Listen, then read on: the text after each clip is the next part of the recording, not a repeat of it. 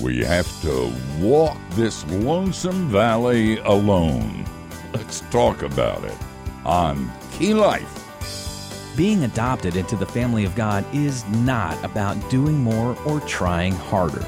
It's about being welcomed by God because of His radical grace, free from the penalties of sin, and never alone in your suffering.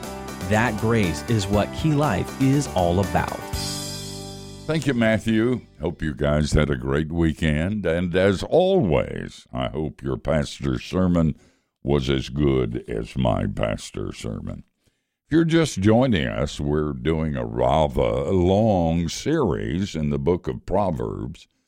And the only way we can do it is to drop pearls, and the ones that you find useful, you can use. My late mentor, Fred Smith, taught the young people, the young professionals in a church that I served. And uh, one night he said, Look, this has no subject to it. I'm just going to drop some pearls. Leave them on the floor if they're not helpful, but if you can use them, pick them up, and you'll be glad that I gave them to you. Well, the book of Proverbs is exactly like that and we're teaching it by subject. And there are dozens and dozens of subjects. In just a moment, we're going to talk about walking the valley alone. But before we do that, let's pray.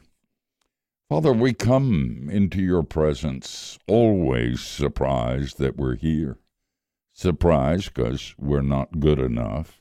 Surprised because we haven't done enough surprised because we haven't worked hard enough, surprised because we haven't studied enough, surprised because we haven't prayed enough. And yet, you you always say, I'm glad you're here. And that's because of the blood of Christ that is sufficient and finished, and the imputation of your Son, Jesus, given to us. And so we praise you and we worship you. Father, you know the name of every person listening to this broadcast. And you know when it's hard and when it's soft, when it's laughter and when it's tears. And you are sovereign over every bit of it. Teach us to trust you, to lean on you, and to lean on you hard. And then, Father, as always, we pray for the one who teaches on this broadcast. Forgive him his sins, because they're many. We would see Jesus and him only. And we pray in Jesus' name. Amen. Okay, if you uh, have a Bible and you're in a place where you can do it, I'll be calling out a number of verses throughout Proverbs as we continue with this study. And if you're a Baptist and you've been in those sword drills, you're not going to have a bit of trouble getting to those verses. If you're a Presbyterian, I would suggest that you just trust me when I read them to you. All right, let's talk about walking the valley alone. In Proverbs 14:10 it says the heart knows its own bitterness and a stranger does not share its joy. Proverbs 14, 13, 8. Even in laughter, the heart may sorrow, and the end of mirth may be grief. In other words, you don't know, and you're going to have to deal with this by yourself. There's a sense in which we always have to deal with what we have to deal with by ourselves. I was on this phone this morning with some dear friends, both of whom, when I was a pastor, served on my staff. And uh, they were telling me about some of the hard places they're going through right now and the difficulties. And I said, if I knew how, I would take half of it for you. But the truth is, I can't take half of it for them. It's their pain, it's their darkness, and it helps that I can listen and I can love, but I can't walk the road that they have to walk, but Jesus can. You know something? All my life I've been looking for a place. a place where I could be accepted, where I could define myself, and where every burden that I carried could be shared. And uh, I've come close to that. Key Life is like that. The people who work here are my close and dear friends. And if I'm hurting, they hurt. And if I'm laughing, they laugh. Uh, they taste the salt of my tears, but they can't walk my road. Um, and I've always, in many ways, felt like I was on the outside trying to get in, and nobody would let me in. I think I told you they gave me an honorary doctorate, the first of a number that I've received. And the board wrote me and said, We voted unanimously to give you a doctor of letters, but we've heard you make jokes about it. And so if this will embarrass you or us, turn it down. I wrote, I prayed about it and fasted for about three seconds. then I wrote them back and said I was just a little boy throwing rocks at the house because they wouldn't let me in. Of course I'll accept it.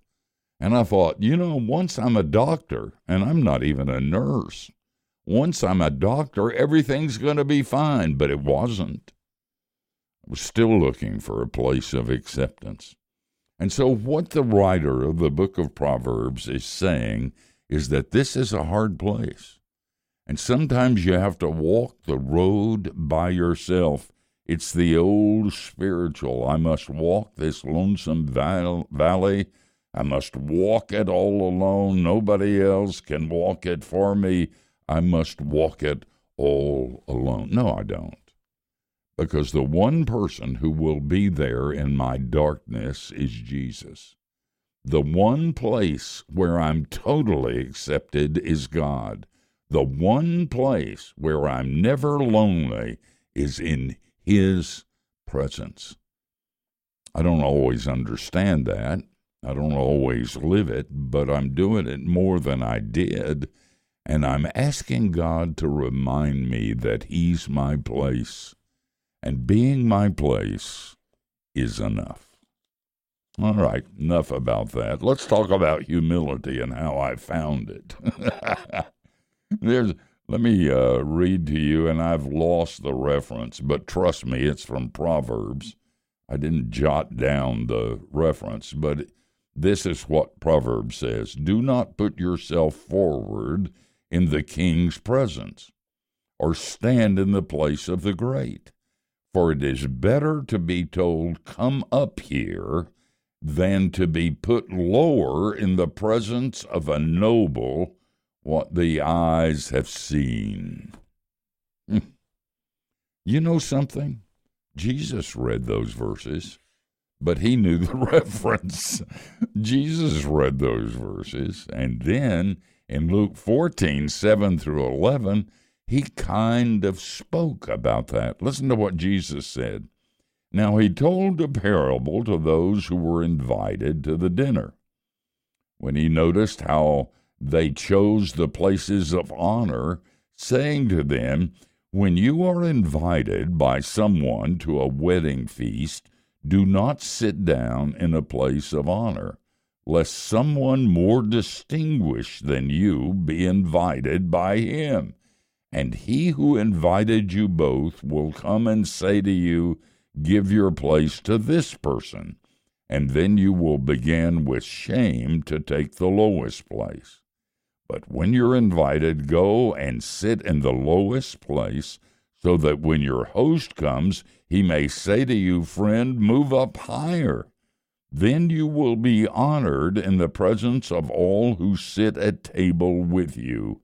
For everyone who exalts himself will be humbled, and he who humbles himself will be exalted. When Proverbs and Jesus both say the same thing, you ought to listen.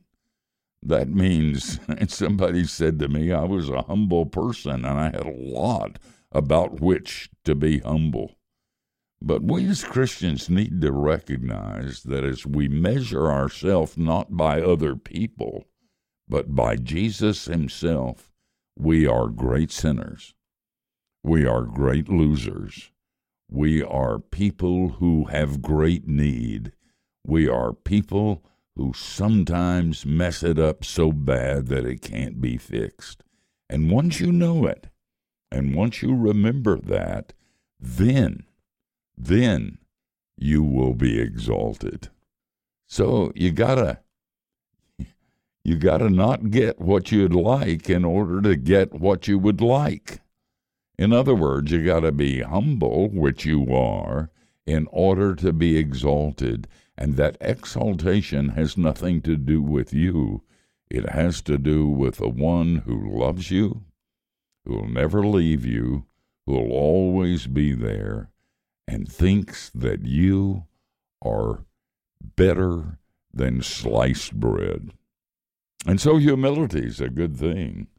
And uh, you don't have to worry about it so much. If you're sensitive to what God is doing, He'll do that for you. He'll remind you. I can't tell you the times when I've spoken for major organizations and made a fool of myself. Told God, How could you do that to me? And He says, Because you needed it. You think about that. Amen. Thanks, Steve. So great to dive back into our journey through the book of Proverbs today, touching on two different subjects, and we will continue from here tomorrow, so be sure to join us. Well, file this under D for duh. We live in dark days. Good is called evil, and vice versa. We're in a political season marked by anger, division, and despair. So, what are believers to do? Where do we get the energy and perseverance to love? Well, Steve spoke about this in a message called We Will Be Restored. It's a timeless message, and I know it will encourage you. Can we send you that sermon on CD for free? If so, call us right now at 1 800 Key Life. That's 1 800 539 5433. You can also email steve at keylife.org to ask for that CD or to mail your request. Go to keylife.org slash contact to find our mailing addresses. Just ask for the free CD called We Will Be Restored. Finally, if you value the work of Key Life, would you join us in that work through your financial support? You can charge a gift on your credit card or include a gift in your envelope, or now you can give safely and securely by text. Simply text Key Life to 28950 and then follow the simple instructions. And as always, if you can't give right now, or maybe you don't feel called to, we get it, totally. But if you think about it, please do pray for us, would you? Always needed and appreciated.